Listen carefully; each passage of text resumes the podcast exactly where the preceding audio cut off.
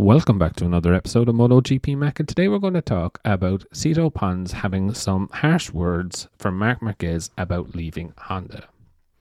Now, speaking recently, he said, It is very clear that things were not working, but my character prevents me from thinking the way that Marc did. As far as I'm concerned, loyalty is essential.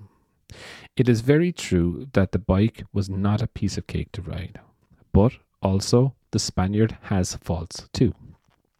If he had not been involved in so many accidents, then he would not have had to miss so many Grand Prix, and maybe he would have still had a say. If he does not run, he cannot achieve success. On the other hand, though, his rivals are constantly growing and improving, and if you are sitting at home, this affects the whole project. He was then asked how he thinks Marc will go on the Ducati, and he said, I am sure he will win races, as he always goes to the limit, even when it is not necessary.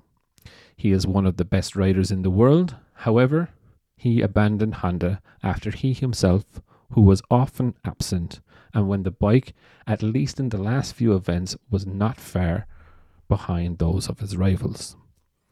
I understand his desire to return to the battle at the front, and the belief that he could no longer do this with HRC. However, the thing that really annoyed Sito was the timing of the announcement. That Marc waited so long before making his decision public. In my opinion, he should have informed Honda already in July or even better in June. It was a poorly managed situation that left Honda in a complicated position. Having said that, I do hope that Marc can become a champion again.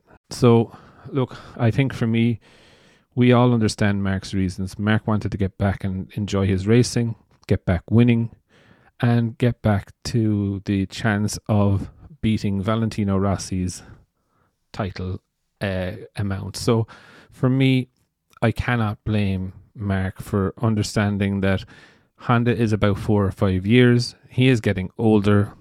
The young lads are getting faster.